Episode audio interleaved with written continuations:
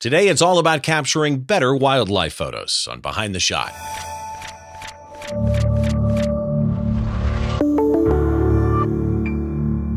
Hi, welcome to Behind the Shot. I'm Steve Brazill. As always, I got a show lined up for you I'm super excited about, a return guest. First of all, a reminder for you that for this episode, for every episode that I do, you can find the show notes up at the website. It's at behindtheshot.tv. I write a little blog post about my guest. I've got a sample gallery of their work and a bunch of others. All the links that we talk about are there. And of course, if you're watching on YouTube, you won't get all the show notes. You can still go to behindtheshot.tv, read those if you want to, and see the gallery of, of my guest work. But if you're on YouTube, because of limitation on character count, you'll at least still there get all of the links that I'm talking about while you're there. Head down, hit subscribe, hit the bell, do all of that type stuff. It would be very, very much appreciated. And what we're going to do today is finish out 2022 really, really strong. Ladies and gentlemen, returning for a seventh time. See, I'm trying to make this because he's been here more than anybody else. Canon Explorer of Light, Rick Sammon. Rick, how are you? Well, thank you so much for having me. Uh, it's always so much fun to uh, to see you, to speak with you. And all I have to tell your viewers is this: that the sign of a true professional is making a hard job look easy. And Steve makes it look really easy. Like we've been on 50 minutes setting up the dials, the this and that, the windows. He wants it perfect. He's a perfectionist. So well, I'm very honored to be uh, working and playing today with my friend uh, Steve what what's the old saying? Get it right in camera. That's the whole goal is to get it right. You know, in in recording. Uh, you are a friend of mine. I consider you a dear friend. I am so glad that you're here because we've got a lot to talk about today. And by now, you've been on this show more than anybody. Like you've just like you've written more books than anybody. Uh, well, you've been on behind. That, say again. That's because I'm older than anyone. well, I don't know about that.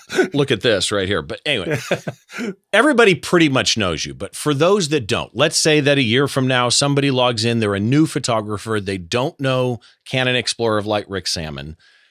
How do you describe you as a photographer, as an artist? Well, I, I, say, you know, people say, what's your specialty, Steve? And I say, my specialty is not specializing because I really do love to do it all. Today, we're going to talk about wildlife photography, but, you know, I love studio photography. You know, right behind me in this studio, I took that picture. I think you've seen it, the, uh, the girl with the pearl earring, which is a takeoff on Vermeer's painting, The Girl with the Pearl Earring. You know, I like aerial photography. I did, I've done underwater photography. So I think today, you know, if we want to survive as photographers, you know, my philosophy is that you have to diversify. So that's why me personally, my specialty is not specializing. And that also applies to my music. You see the guitars in the back. I like jazz. You know, I like rock. I like classical. Um, I like it all. And you are, by the way, like Jefferson Graham, who was on right before you, uh, the previous show.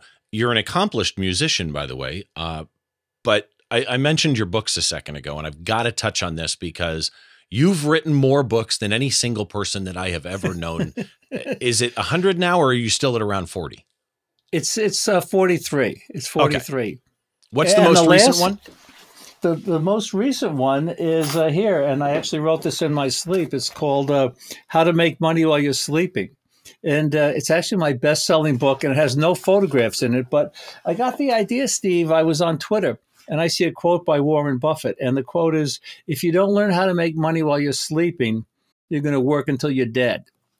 And that really struck a point to me. And, you know, what he's talking about is passive income. So, what I talk about in that book is how photographers can generate passive income, basically making money while they're sleeping, which is which, actually kind of cool. Yeah, I mean, I'd love to make some money while I'm sleeping. And by well, the way, a uh, number uh, of Rick's books, I should say, full disclaimer, I have small bits in a couple of Rick's books, uh, just saying something here or saying something about Rick, part of an introduction, something like that. Yeah, there you we go. Pho- phototherapy. You're you're in phototherapy, and you wrote some very beautiful words of wisdom, uh, a preface, I think, to one of my books, and uh, I, you're a very good writer. And Thank in addition you. to being a good photographer, good radio host, a good dad, an expert on whiskey, I could go on and on, Steve. If only I could spell. that would be you're talking to you're talking to the, the, the the worst proofreader on the planet. I have my wife check everything that I do, absolutely everything that I do. There's times I do workshops or something, and I'll be doing a keynote presentation, and I'll say, you know, hey, honey, how do you think about this? And she'll like, did you mean to spell that that way? Yeah. it's like, no, good thing you caught that. Speaking of which, you are, in my opinion at least, one of the top educators in the photography world. And I and I and I don't say that lightly because there are some amazing people in the photography space that not only are working photographers, which by the way I think is also part of the key here, is people who are actually out shooting. You're right. actually constantly shooting and doing workshops, etc but you're also, I think, born to teach. You've got over 20 classes on KelbyOne, which again is definitive, yeah. you know, probably the gold standard for online yeah. education for photography. You do workshops, you do seminars. You just got back at the time we're recording this from Bosque uh, del Apache. Yep. Here's here's my question for you if you put your educator hat on. Mm-hmm as somebody who photographs as much as you do and, and has been around long enough to know more about photography than I'll ever forget, what is it that drives you to teach? Uh, I think it's it's fun. You know, it's fun. There's an expression. You know, I'm big on expressions. You know, uh, we are a part of everyone we meet is one of my favorite ones. And I think by being a teacher, by sharing something, you know, if I give someone a tech, if I share a technique with someone, you know, 20 years from now, someone might say, I can't believe Rick Sammon showed me that technique 20 years ago. So I think that's kind of cool. And we really are a part of everyone we meet. And just a little bit of psychology, as I'm sure you know, we develop our personalities by the time we're seven. And we develop our personalities by, you know, incorporating the things we like from other people, you know, into our lives. And the things we don't like, you know, we don't incorporate. So we really are a part of everyone we meet. So you know, I'm a big part of my parents. I'm a part of my son. I'm part of my wife, and you know, I like in a small way to be a part of uh, part of other people. And and the saying I always do, which came to me through martial arts, but it it kind of holds in in all aspects of life, is we stand on the shoulders of those that came before us. So yes. if if you know Ansel Adams figured out uh, a zone system we build on that. If somebody else developed a particular martial arts technique, we take that and we build on that and everything is is in some way or another interconnected there. Before we bring up today's shot, I just mm-hmm. want to remind everybody that again, as you can with every episode, head over to behindtheshot.tv and you can find all of the show notes and information in a little blog post I wrote about Rick. But while you're there, you can also find out all the different ways that you can subscribe to this show. So, this show is a podcast first and foremost. If you're watching on YouTube, that may not become immediately obvious to you, and you may be thinking, oh, it's just another YouTube video. But I do approach this show as a podcast. And so, on the website behindtheshot.tv, You'll find ways that you can subscribe to the video feed or the audio only feed, depending on how you want to consume the show. Some people do prefer the audio only, but they go to the website to see the picture we're talking about, either before or, interestingly enough, some people after they listen to the show. Wherever you end up subscribing to get the podcast, video or audio only, if you drop us a star rating, a written review, it would be very, very, very much appreciated. And one last thing I want to do, and I want to stress this is not a sponsored thing, but something happened recently, and I want to mention these guys once again. Uh, this show is not sponsored. I don't have any sponsors. I have no tie in to this company. There's nothing they're providing me for this show whatsoever that would require me to say that there's sponsored content in this show. But my friends over at DVE Store, they uh, specifically Guy and, and all the people who work, they're, they're fantastic. It's at dvestore.com, digital video equipment. If you've got any needs in the area of digital video equipment, go check them out. And the reason I'm mentioning them is they have helped a number of up and coming creators with high def Zoom accounts. And what they're, and for that matter, some established creators as well. And what they're doing to me is just better for the entire creative community that we have people doing shows like this that end up with HD video and everybody looks better and et cetera, et cetera. So go check them out again. It's dvestore.com. Again, not a sponsor before YouTube ends up flagging this for some reason. uh, just want to be really clear on that. With that said, Rick, I want to get into today, today's shot. And before I show it, mm-hmm. I need to know something because I've never yep. asked you this. Go Do ahead. you name your photos? Uh, except for the girl with the pearl earring, no. Okay. I, I, I came uh, up with I came up with a name for this one. Okay. And I call this "You Missed Me." Which could have a couple of different meanings. This is insane. It, uh, it it's it's going to be the cover of my next book, and it's going to be called Rick Sammon's Dumb Luck Shots. I mean, I was in the right place at the right time, um, and I was really lucky because actually we were in Tanzania uh, in uh, in October, and our trip was delayed six weeks because Susan broke her arm. We were supposed to be there at the height of the migration of the zebra and the wildebeest where this picture was taken. And that's when thousands and thousands and thousands of animals cross the Mara River because uh, they follow the rain around. The, the, zebra and the wildebeest follow the rain around. Uh, so they have something to eat. And the predators follow them around. So they have something to eat. And in the Mara River, there's lots of big crocodiles. This crocodile here is probably, you know, eight to 10 feet long. It's a, it's a monster croc. So anyway, she broke her arm, and the person setting up the trip said, "You know, it's kind of sad you're going then because you're going to miss the migration." Well, we didn't miss the migration because of climate change. Because of climate change, the animals didn't have to leave to follow the rain. So we see the thousands and thousands of animals going across the Mara River uh, one morning. I think you might have like a wider shot there.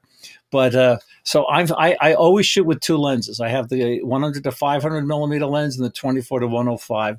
But I think the key to getting this shot was shoot, shooting, photographing with both eyes open. You know, if I could grab my camera for a second photographing with both eyes open. You know, a lot of people take a picture and they squint, you know, like this, they close their eyes. Well, if you shoot with both eyes open, you can see what's going on in the scene when you're looking around. As you know, as a, as a concert photographer, and you know you've had sport photo- sport photographers on the program they do the same thing because they want to see what's going on around so that was one of the keys. The other key was uh, Susan Sammon. she was with me, and there's so much happening, and she you know, she's there shooting with her rifle, and she says, "Look over there! These wildebeests are like jumping right through this crocodile's mouth." So Susan Sammon gets half the credit. Uh, actually, uh, Susan Sammon gets a third of the credit, and our guide gets a third of the credit. I'll only take a third because he put us in in the right in the right position. I think in one of the other shots you'll see some bushes and trees. Right. Uh, in in the in this scene. But this is only a part of the frame, as as uh, as you know. So I'm gonna I'm gonna bring up that wider shot here in a minute, but I want to get into something first, and, and I got to touch on something you said about the the photographing with two eyes open, because yeah. I do think that's critical.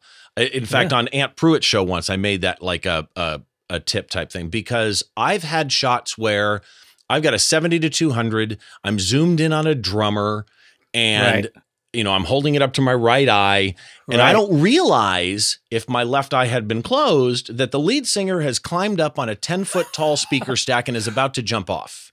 Right. And I got the jump. I got a sequence of shots of the jump because I had two eyes open. I can't stress that enough. It's it's critical. For yeah. this shot though, yeah. There's a couple of things I want to really before I, I get into wide, I want to talk about specifically the end result for a minute because yep here's the settings that you used. Oh, and oh yeah, this I, is the, yeah. I find this fascinating. This is photo summary you're using, I'm assuming. It's a great app. You just uh, you uh, you send your photo to your iPhone you, or your phone. I don't know if it works on Android, but you send it to your phone and you open it in photo summary, and it shows all the settings like this. So this is a great. You know, you mentioned being an educator before. People they ask me all the time, "What are your settings?" Well, photo summary. The photo summary app is an easy way to do it. Well, with this particular shot, you did 12 50th of a second at yep. f11, ISO yep. 800. You're at 500 right. millimeters on a on a 100 to 500 millimeter lens. Yeah. Your that still wasn't enough exposure. Your exposure bias is plus a third. You're in aperture priority mode. Yep. I think it showed when I looked at the EXIF data in the image, I think it even showed that your white balance was custom set to cloudy. Uh, uh, probably. And center weighted average. So a couple of questions on the right. settings. Yeah. When you're in aperture priority, so obviously for you, you're focusing on your aperture most, and and you choose f11 and you end up at 1250th, uh, you know, ISO 800, 500 millimeters. Mm-hmm. What made you What made you aim at this? Well, I wanted I Actually, uh, I shoot every. I, I photograph bald eagles flying at 90 miles an hour in the aperture priority mode because I keep an eye on the shutter speed. You know, when you think about it, there's only one right exposure for you. So your one right exposure may be different than the one right exposure for me. Right. So actually, we, you mentioned that we came back from Bosque del Apache. We're photographing birds flying really fast. And actually, one of the people on the trip said you can't get a good picture on aperture priority mode. Well, I, I, got pretty darn sharp pictures on the aperture priority mode. But to answer your question, so I'm I'm th- my my goal here was to freeze freeze the action really, and you know I have a sequence of pictures here. I sent you the one that's the peak of action, and that's you know like you mentioned you're you're the the the drummer and then the rock star. You're, you're not picturing you know maybe them going up. You're photographing at the peak of action. So I, I I'm setting the goal to photograph at the peak of action. I'm shooting at the highest possible frame rate, and uh, because they weren't on the same plane I didn't want to shoot wide open. So I'm boosting, I'm actually adjusting my aperture and the shutter speed by adjusting my ISO. If that makes any sense. I don't shoot on auto ISO. So if I want a faster shutter speed, if I want a smaller aperture, I'm going to boost up the ISO. Okay. Now, and I should have mentioned to everybody, this is a Canon EOS R5, one of my favorite cameras. It's sitting in the bag next to me. It's yep. my it's my primary camera. Yep. And that's actually to me going to come in uh you know somewhat critical in this shot. Before before yeah. we dive oh. in really deep. I want to I want to describe this shot for those of you that are on an audio feed because mm-hmm. if you're just listening and you haven't seen the shot yet, understanding the action here when when Rick says peak action is going to be critical. This this is wildebeests. Uh, they're crossing a river. There's two of the wildebeests which is another critical thing. When we get into composition, I got a lot on this shot actually. So there's two wildebeests. One of them is frame left, right at the edge of the frame. Half the body, the bottom half of the body is not in the frame. It's like from mid body all the way to the head is in the frame and it's coming into the frame from the left. So, in other words, it's facing to the frame right. The second wildebeest is on the other side of the frame, frame right. Its head lines up about with the lower right rule of third. It's facing to the right out of the frame. And here's the key. Uh, again, shoulders really kind of are on the rule of third. Front legs are in the water. I want you to picture like a horse kicking with its back legs. That's what this wildebeest is doing. Its front legs are in the water, but its back legs are kicking up at 45 degrees. Again, when we get to composition, this is all critical. I can picture a sequence of shots and this one being the right frame. Its legs are up, the body's at 45 degrees, the tail is perfectly lined up with the body. The tail is shooting straight out from from the back end of this wildebeest, and uh, water is flying as it's kicking out of the water, and its eyes are so wide open that you cannot miss the eyes on this thing. Like that actually is a key part of this shot is the, the, the eye reaction. And the question is, why is it kicking, Steve? Well, to not get caught by the giant alligator that's in the center of the frame under them. So picture a giant, and I mean big alligator, head up, mouth open, and these legs are kicking out of the way so I can't bite them, and the other one is coming towards it.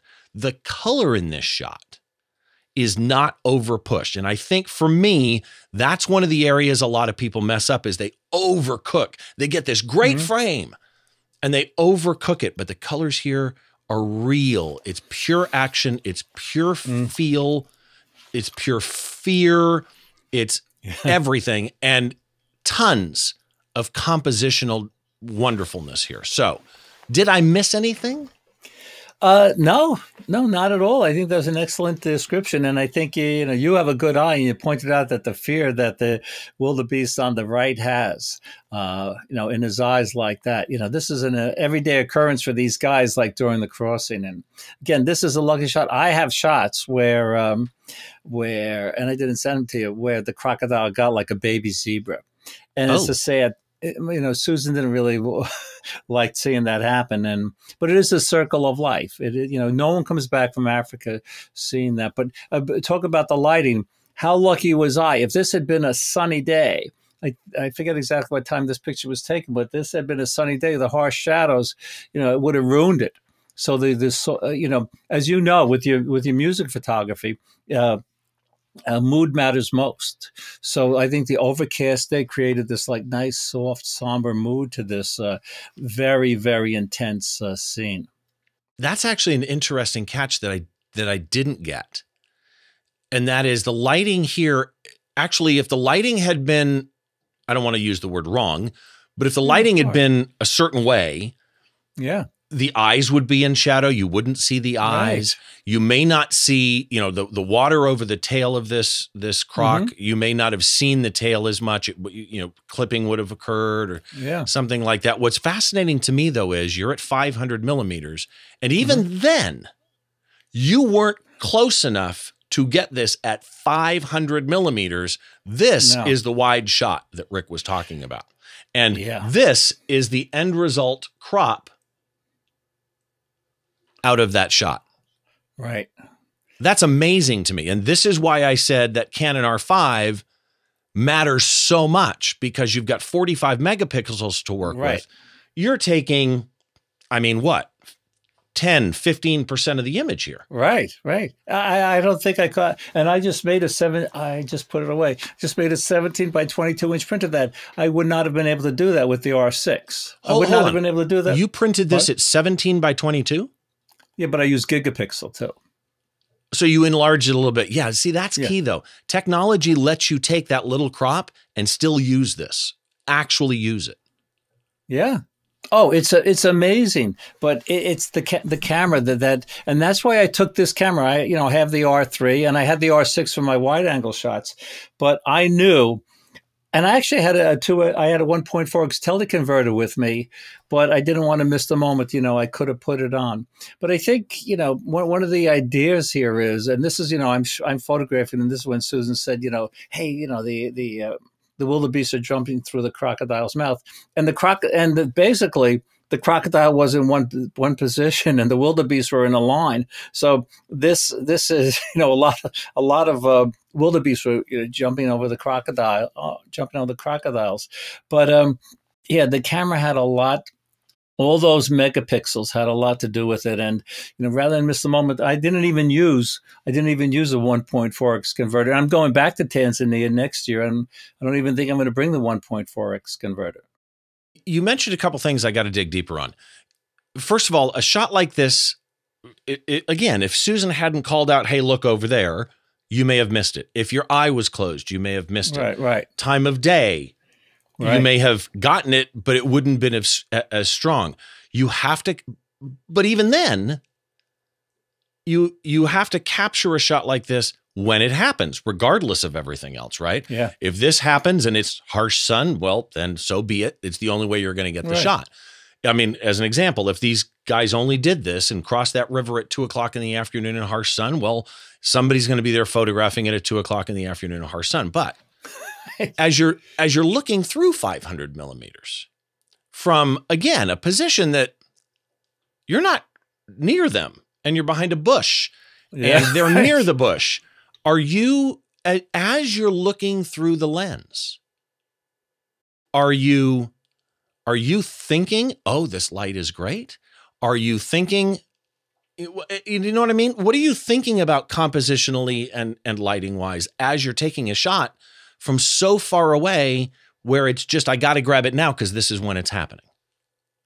Uh, I was just thinking, actually, to be honest, how lucky, how lucky uh, I am in life to be able to do what I, what I can do, and how lucky I was to uh, to be there. When we left, the, we were there the day before, and there was a smaller crossing, and it was harsh light. But worse than that, the animals were going away from us. We were on the wrong side of the river. Okay, and you could be on either side. So I was just thinking how how lucky I am, and it, I I would say maybe wouldn't have uh, you know taken the this shot or zoomed in on the shot if I didn't know I couldn't enlarge it because you know you know with slide film this might have been an, been an outtake right? With Kodachrome 64 it might have been an outtake. But you know today eh, there's just so much we could do. If you look closely you see the wildebeest on the on the on the left. Right. if you look go back to the wide shot you see I cloned out. I think did a little bit of cloning because I just you know Oh yeah, there's another one. Yeah, so there, there there were a couple of guys behind that, you know. So the rule of odds, you know, I try to like, you know, I know all rules. you know, are meant to be broken. But I thought the rule of odds, having these the three subjects, was more important. Because I, that, I wanted that guy would have been right in this area here. That guy would have been right in this in that area there, and I would might have you know detracted it. And what I like to do is I like to make a, an image with impact, and so I I I often, you know, clone out distracting elements. You know, as, as a saying goes, if it doesn't add, take it out. Well, okay. I want to dive into the composition thing here because, again, sure. looking at this, and I want to just be clear for those of you watching on video, and if if you're not watching on video, you know, go what what are we about half an hour into the show at this point, or just under that? You know, go go find this particular particular scene. But that's the end result cr- crop right there. Mm-hmm. So you've got all this going on. Yeah. And you chose that. Now, some people might have decided to keep that one on the on the far left yeah.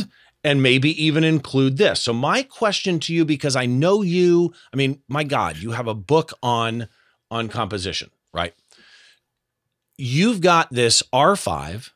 Mm-hmm. Your end result is this shot right here, which again I think is wonderful, but the composition stuff going on. You mentioned the rule of odds. You've got three items here. That's one of my favorite rules. And I'll be yeah. honest, I learned that rule from you. Oh. You've got triangles here, right? Yeah. So you've got a triangle right. going like this. Yeah. That's just fantastic. You've got a number of things. You've got movement. You've yeah. got gesture, which is another one that we talk about on this show a lot. Lots of photographers bring up gesture. I think, again, the first person I ever heard it from was you. I know you said this is a lucky shot, but at a certain point when you get this on the computer, you're picking the crop, right? You're deciding right.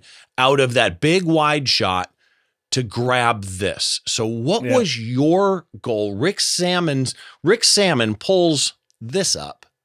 Yeah. Sees this big wide thing. There's 15 different crops in here that might work. Oh yeah. What the made wildebeest you... on the on the yeah, my, my the wildebeest on the right might have worked nice. Yeah, exactly. You know, There's a lot of ways you could go. Yeah. So for Rick, what made you pick this?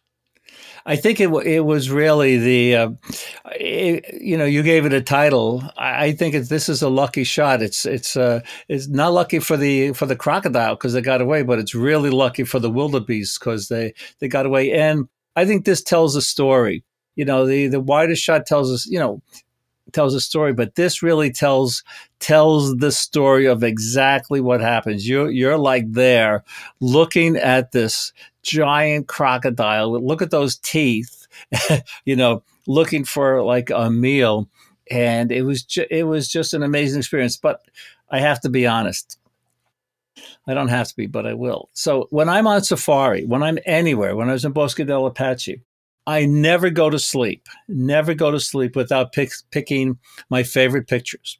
I never go to sleep without picking my favorite pictures and putting them in a folder.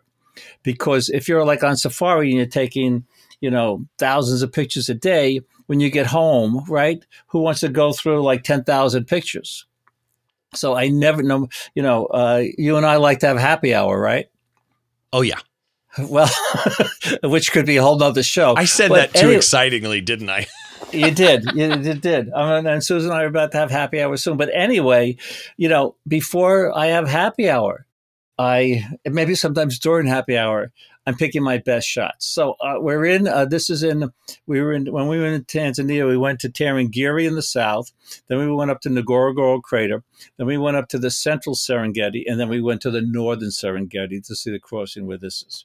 So we were in four different locations. So you could imagine all the pictures and trying to keep track of all the stuff. So I never go to sleep without picking my best shots.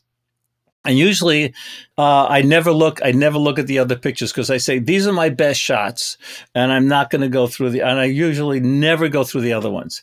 For some reason, after this trip, we came back. I went through, and this was not one of my best shots of the day. And if I didn't go through, if I didn't go through the pictures when I came back, all my out, all my so-called outtakes, I wouldn't have found this shot because I, I knew, I remember so much was happening that day. So much happened on the trip, um, and it's a long trip. You have jet lag and things like that. It's like it's like 32 hours door to door, whatever.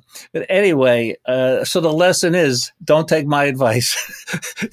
take, you know, down, pick your best pictures during the day, but then when you go back, go through because I I thought it was just like a, a, like a mess a messy shot when I when I saw it. You know, the if you could go back to the other one, the branches in the foreground. Uh, you know, I, I, didn't see it because I'm going so fast trying to pick my best shot. So it. Uh, I think it pays to uh, slow down a little and review your pictures when you get back.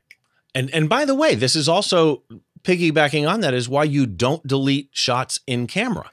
Never. I've I have watched people go through their card at a concert, which is fine. Star them if you want to, but they delete shots unless you know for a fact it's completely blurry and useless. Right. But a lot of times they're deleting them based on composition. They yeah. look at something and go, yeah, you know, I'm too far away, it's too wide, whatever. But you can pull a shot. Like I had a shot I deleted of what band was it? Papa Roach, I think. And mm-hmm. the, I pulled the shot up and I just didn't like the composition. And I, I deleted this this uh, shot of the guitarist, and then somebody at the radio station said, "Hey, I'm doing a, an interview with the guitarist. I need some shots of the guitarist." Luckily, I hadn't emptied my trash. And I went back and I'm like, I don't really have enough of this guy. Let me go see what else. God, I know I've got more than that. I went and looked in the trash and I found what is now one of my favorite shots of the band. Yeah, because I know. once I was in a different mindset, I cropped it, I processed it in a certain way, and it became a, a shot that I absolutely love. In, I don't want to say I changed a lot, but just with a little bit of mind frame change, my point of view change, and a little bit of editing. On a shot like this, when you do end up cropping it to mm-hmm. this, mm-hmm. you bring it up on your computer, you find it, you go, oh man, good thing I didn't mm-hmm. delete that. Color correction, or is this, for all I know, this is almost straight out of camera. What, what would you have done to this? Uh, well, other than other than cropping, I I might have uh, worked with the shadows and the highlights uh, a little, like I usually do. But I don't think I did too much of this because again, I was lucky that that flat overcast lighting just was just so perfect for this, Steve. It was just uh, it was just lucky. Now I do process, you know, sometimes I spend a lot of time processing an image, but this this didn't really uh, this didn't really need it. So uh, I got to ask a question that just entered my mind having never done anything like this myself, mm-hmm. is it from where you are, which is pretty far away? Mm-hmm. Is it loud? Oh, I you know what? Susan has videos of this and I meant to send it to you. It's really loud. We we were there and the guide said we were there for like over an hour, maybe 2 hours. He said we saw 5,000 animals. So the the animals are 5,000 animals. So they're splashing through the water, and the zebras are calling their little babies, and the wildebeest are making their sound kind of like a cow. So it's it's a it's a sound and light show that uh, that just can't can't be beat. And again, the circle of life. Here's the question, overall overriding question I have from this conversation, and I'm t- I titled this show "Better Wildlife Images." Mm-hmm. I usually title the shows before I record. Mm-hmm. I've debated whether that's right or not but you take such good wildlife images and and i look at this i look at somebody on a on a workshop uh, you know on, on an expedition type thing with a with a tour a photography expedition mm-hmm. standing on the side that isn't a trained pro wildlife photographer mm-hmm. taking this shot and even though you're playing it off as though it was luck and susan called it out and etc there's something in my head that says most people would have been so overwhelmed with the moment, with the noise, with everything that was happening that they would have either missed getting the shot or gotten the shot but not realized they got the shot or deleted the shot. I mean, there's so many things that could have gone wrong. On an overall level, from somebody with your skill level, Mm-hmm. What can an average person do to take better wildlife images? Well, I think you, first of all, I think you need. I sent you. I sent you the picture of the uh, of the uh, of the baby zebra, so uh, you'll have that in your email. Um, and and how far away that was actually. But I think what we need as as and I'm sure you have it that the same thing in your music photography. We have to have what a fighter pilot calls situational awareness. I have a friend Hal Schmidt. He was a Top Gun a pilot like Maverick, and then he was an instructor. Excuse me and he always talked about situational awareness that we have to be aware of everything that's going on around us. So shooting with one eye open is important. Studying wildlife behavior, like I knew, I knew because I had been there before that there's a lot of crocodiles. There's a lot of crocodiles in the Mara River waiting for something to eat. So doing research is important. Having situational awareness is important. If you're going to go to Africa, for example, Go to a wildlife park and practice shooting, photographing from your car or photographing from a vehicle. There's a place in Texas, uh, uh, in Texas called Fossil Rim Wildlife Center like fossil, like you find in the ground, Fossil Rim mm-hmm. Wildlife Center. And they have 2,000 acres there, and they have zebras running around, giraffes running around, uh, cheetahs, rhinos. They even have wildebeest there. So before you go to go and you ride around in a little vehicle, like a safari vehicle. So practicing is is really important, and it has to become it has to become like iPhone photography. You can't be looking through your camera and saying, you know, okay, I need this aperture, I need this, this. It just has to become like you, you you're like when you're you're at the at the, you love you love music. I know you love music. Your son plays music, right? And yep. you can't be thinking you're you're enjoying the music, you're enjoying the scene if you have to think about, oh, I have to do this, it's going to A, take the joy out of it, and B, you're probably going to miss the shot. So you have to know your camera. Just like getting back to my friend Hal Schmidt, the fighter pilot. I'm looking for something. Oh, I'll use my phone, which is unplugged.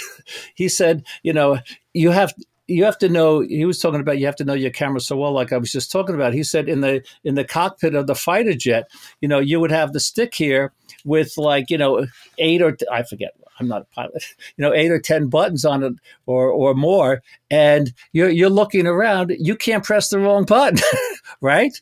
So you have to have the situational awareness. You have to know your instrument. Otherwise, you know, a fighter pilot you know, could be ejected.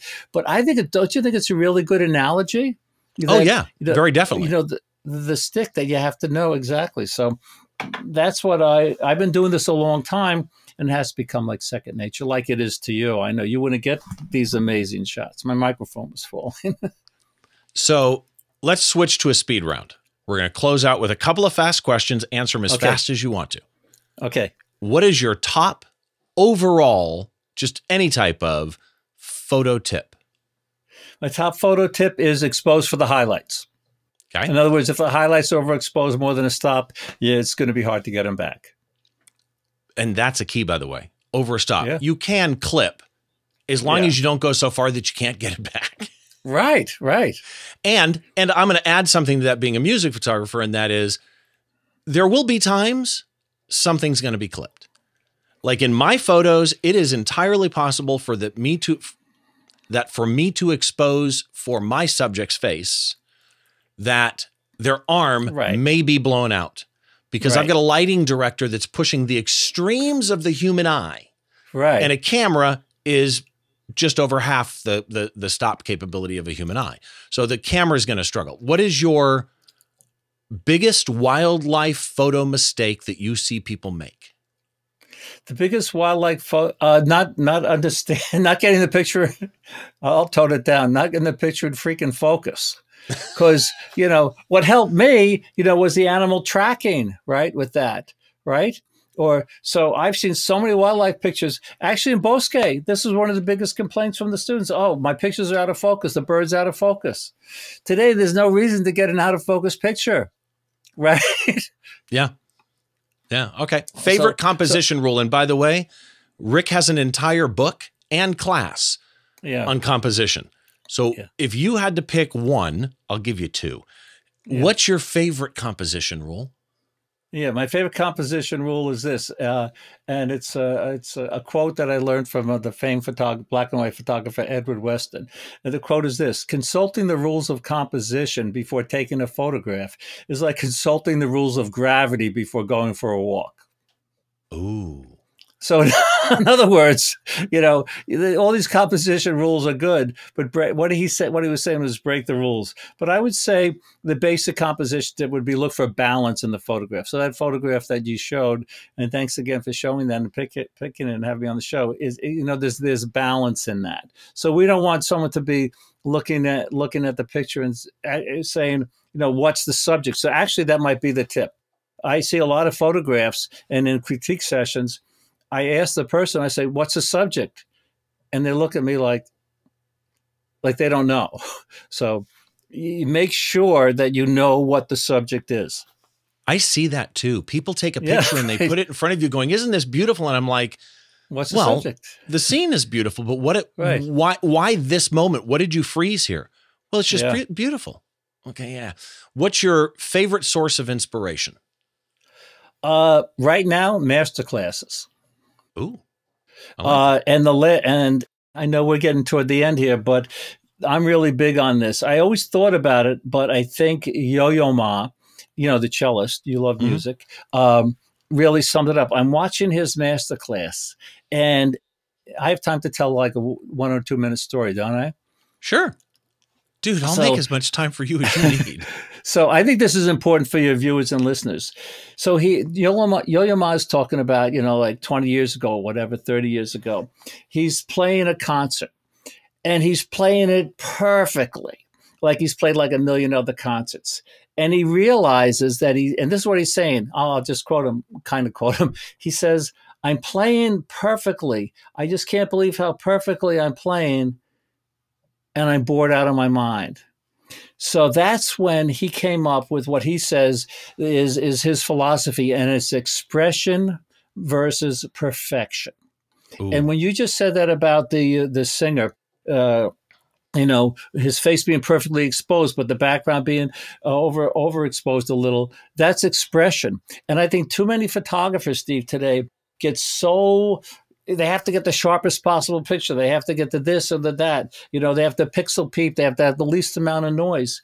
Yeah, you could have the perfect picture, but are you really expressing yourself? So, actually, the next uh, class that I hope I'm doing the next book I write, I'm going to be writing, is going to be called Expression versus Perfection. I'm going to dedicate it to Yo-Yo Ma, of course, and t- tell that story. But this is really what photography is all about. It's about expression. It's not about perfection. So I encourage, and then another master class was Santana. And you, I know you like Sant. I think you like Santana. I right? photographed Santana. Oh yeah. Oh man, you're so well. I saw Santana in 1969 yeah, at Woodstock. There you go so. again. Just rub it in. well, no, I haven't photographed him, but I would love to. Out of all the people I love to meet, to be him. But in his master class, four hours, he doesn't talk about the equivalent of ISO shutter speed, you know, uh, aperture, noise, you know, the equivalent of that in music, like scales or uh, or uh, or modes or or, th- or things like that. He talks about the mood and the feeling, and and he says that when he plays, you have to make love to the guitar meaning that he's just so in the moment that he just has he loves what he's doing and again, all the I see so many things that the people are just so into the technical side of this. This is what they care about. And I think it's about, you know, loving your your craft and really expressing yourself. Like, how cool is it that we can express ourselves by clicking a button and playing well, and, and moving a mouse? And what you said about Santana's masterclass is so true. I, I try and explain. Sometimes people crop, you know, just like you know, it's it's frowned upon to crop humans at joints. Sometimes right. I'll say to people, you need to be more careful how you crop a musician's instrument because at that moment in time, that's not an instrument in musician. It is right. a part of their soul. It is a part that's of right. their body.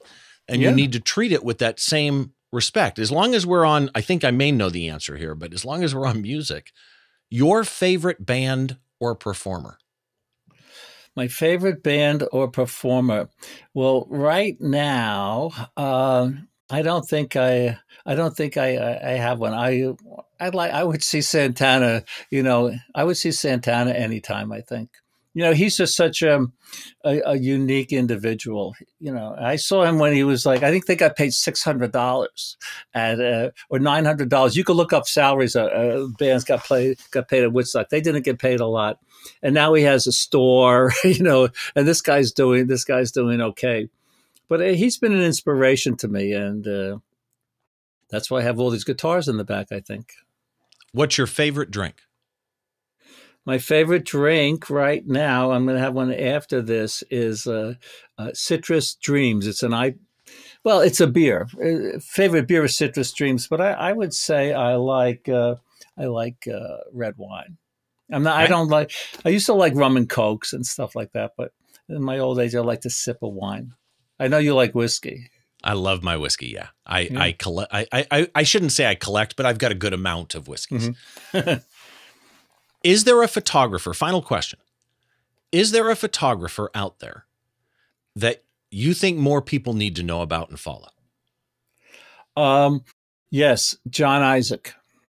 Uh, I think I mentioned him to you maybe once before. I've known him for uh, since I've known him since 1980. He was a UN photographer, and he's just an amazing, amazing ISAAC. John Isaac he was a UN photographer, and then he was Michael Jackson's. Oh, you're can I? Okay, I have to tell you the story. Go. He was a UN photographer. He would go to Africa to Biafra with uh, Audrey Hepburn, and he would photo because she was interested in uh, fundraising for you know the, the the people who were starving in Biafra. So he would go there like once a year for five years. So anyway, he goes to Biafra. He sees one too many babies die in the mother's arm because of the, the drought and the starvation and the famine. He comes back. This is this is in the in the uh, 90s now. He's really depressed. He puts his cameras away in the closet and he's just sitting in his apartment not too far from here, just being really down, really down. And I talked to him, uh, I'm done with photography, this and that, blah, blah, blah. I'm just really down. So he's sitting in his apartment one day and the phone rings. He goes, Hello? Johnny? It was Michael Jackson. Michael Jackson had seen his work. Michael Jackson wanted him, and he wound up doing it to be his personal photographer, to photograph the birth of his children, and to be to fly around the world on his jet to photograph a concert. So if you go on YouTube and type in John Isaac, Michael Jackson, you'll see my friend, my good friend, my talented friend John Isaac on the stage with Michael Jackson. Unfortunately, he did. John didn't wear. Um, uh, earplugs. You know how loud it is, so his hearing's uh, oh, yeah. not not so great now but that's a story uh, I think that is just so unique. You know, the guy's really down, and then Johnny. I love it. I love it. So yeah. if if people want to connect with Rick Sammon, yeah, what's your website? Obviously, uh, you're on Instagram, Facebook, Twitter, YouTube. Yeah. Where can people find you? Yeah, I would say uh, Rick Sammon, just ricksammon.com. S-A, there you go, S-A-M-M-O and ricksammon.com. And the links to everything I do are is right there. Okay, makes it easy. On Instagram yeah. and Facebook, it's Rick Sammon Photography. Yep. Twitter and YouTube, it's just Rick Sammon. And you don't have to remember these. I will put these links in the show notes at behindtheshot.tv or down in the the links on uh, on YouTube as well, down in the description down there. The show is available as a podcast wherever you get your podcasts, of course, audio or video only, the video being on YouTube as well. Mr. Sammon, it is always good to see you. Thank you so much for doing this, my friend. Thank you. Uh, I hope to get a photograph with you soon. I remember we were out in Red Rock Canyon a couple of years ago. So hopefully we'll uh, be together soon. And thank you so much. And again, Steve is the guy who makes a hard job look very, very easy. Thank you. Thank you. Thank you. And by the way, we are recording this less than a week before Christmas of 2022. So to you, my friend, to your wife, to your son, uh, happy holidays to you. Happy Hanukkah, happy Christmas, happy New Year's, everything that might fit you. Same to you, my friend. And for those of you watching, be sure to head to the website. It's behindtheshot.tv. You can find all the show notes there, all the links that we mentioned there. Anything he mentioned, I'll make sure to find a link to and and put in the show notes. Of course, while you're there, you can also find all the ways that you can subscribe to this podcast in video if your app supports video or in audio only. And of course, if you're on YouTube, make sure you head down, hit the subscribe button, hit the like button. And if you would, please tell your friends. In fact, wherever you get this show or podcast, please leave a written review, a star rating. Uh, all of your support over the years, we're over six years now, is so much appreciated. My name is Steve Brazill. Make sure you join us next time as we try and get inside the mind of a great photographer by taking a closer look behind the shot.